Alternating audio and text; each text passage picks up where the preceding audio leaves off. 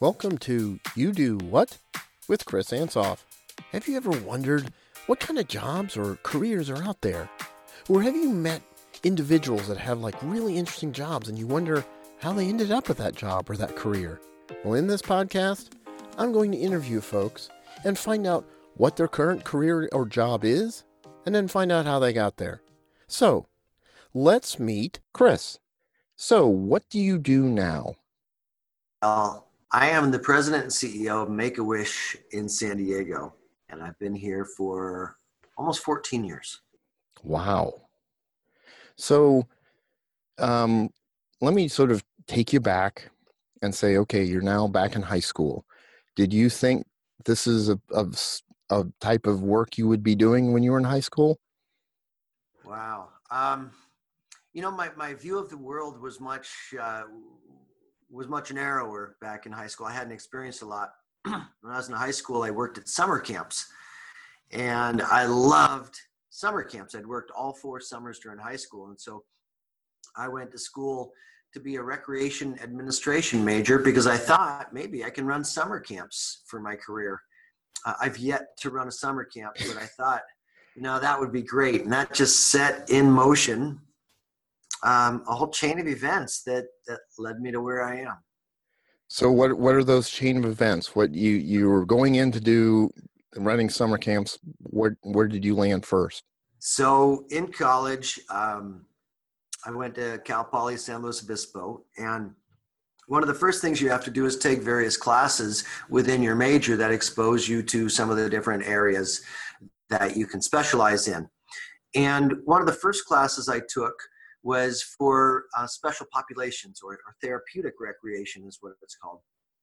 And so I was to volunteer two hours a week helping a Special Olympics floor hockey team. Cool. And so I started doing that, and I realized very, very quickly that I had a heart for people who had challenges in their life. And so I, um, I specified my major to be therapeutic recreation as opposed to just rec administration and began taking a lot more classes and getting more experience uh, working with individuals who had different types of disabilities mostly developmental disabilities. And um, so all through college i worked uh, at a group home for people with disabilities and i got to do recreation and uh, got to do aquatics and lots of fun things. And when i graduated from college I began work uh, for a nonprofit organization helping children and adults with disabilities to become more independent through recreation and sport. Cool. I didn't even know that that was a job when I was in high school. But as you get further into it, you start realizing, I did anyway, what, what my skills were, what my interests were. And fortunately, I kept I think navigating to those places where there was that intersection of what I really loved doing and what I was good at. And that was working in the community with people with disabilities and, you know, a whole career after that. Um, but it's always involved helping kids, helping individuals who somehow didn't get a fair shake. Uh, so, well, from there, how did superhero in me? Awesome. Well, from there, how did you eventually end up being with Make a Wish? Well, early in my career, working right after college um, at a nonprofit organization, as with anybody in a nonprofit organization, you have to learn how to raise money because you never have enough money uh, to do the things that that nonprofits want to do. So I worked for uh, a nonprofit for about six years and learned how to raise money and and started building some relationships out in the community with others who, who were doing similar things. And I got a job with the city of San Diego with their therapeutic services division, which was in the park and rec department. And I thought, man, this is perfect. Recreation, helping people. And so one of the things I did there beyond just raising money was I uh, I started supervising and leading volunteers and I figured out how to do the finances. So then about three years after that, the police department was looking for someone who understood the city, but that who understood how to raise money and that could supervise people and that was comfortable with finances. Like, well, hey, that's yeah. that's me. So, you know, this this long haired guy with uh, with still holes in my ears from my college years got a job with the police department, which of all things I never would have seen coming. But once again, it was helping kids and families who were struggling. And so I did that for seven years and just learned a ton. Uh, I learned, you know, how to navigate the community and how to navigate the city and how to raise money and, and really how to make a meaningful impact for kids. And the funny thing is, I thought I needed to keep promoting. So I left that position in the city because, you know, in my mid 30s, I thought I've got to promote. You know, I, I'm, I'm not high enough yet. And I was the executive director. And so I took another job with the city. Um, that was a very important job, and I hated it. Oh. Because I was so far away, and I kept on wondering why do I dislike this job so much? It's because I was nowhere near the people I was serving. Mm. I had strayed from what I was good at and what I loved. They no longer intersected, and so I left the city when Make a Wish was looking for a CEO, and it was kind of like bringing all of my experiences back all into one place.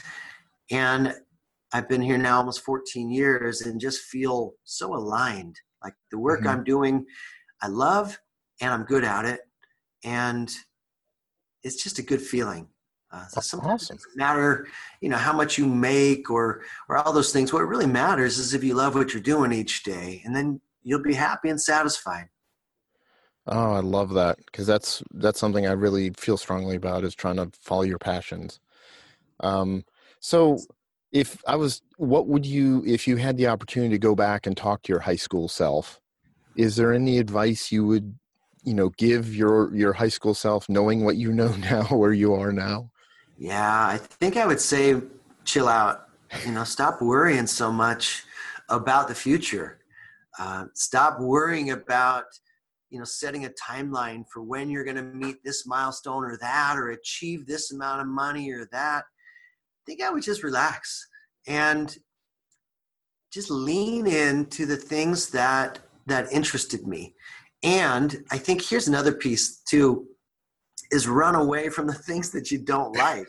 You know, sometimes we have this um, fomo you know and i think your audience will know the fear of missing out I have come to a place in my life where I now have JOMO, and that is the joy of missing out.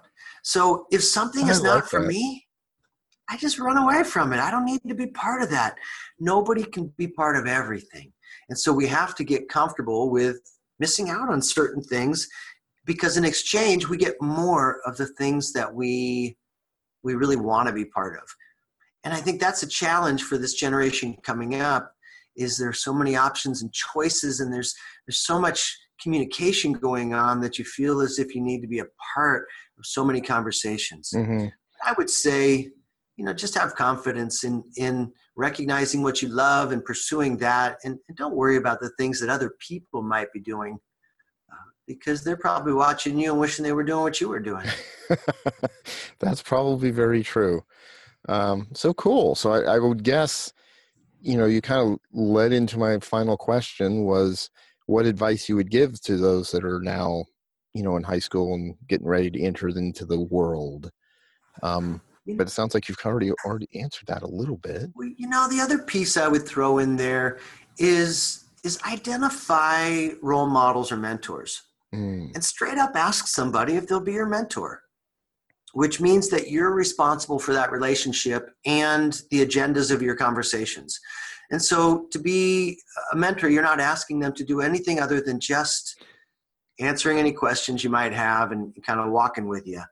Um, I think there's a lot to be learned from people who are where we are, want, where we want to be. And you know so identifying someone who seems pretty happy who has it together who's maybe in excelling in an area that you wish you could.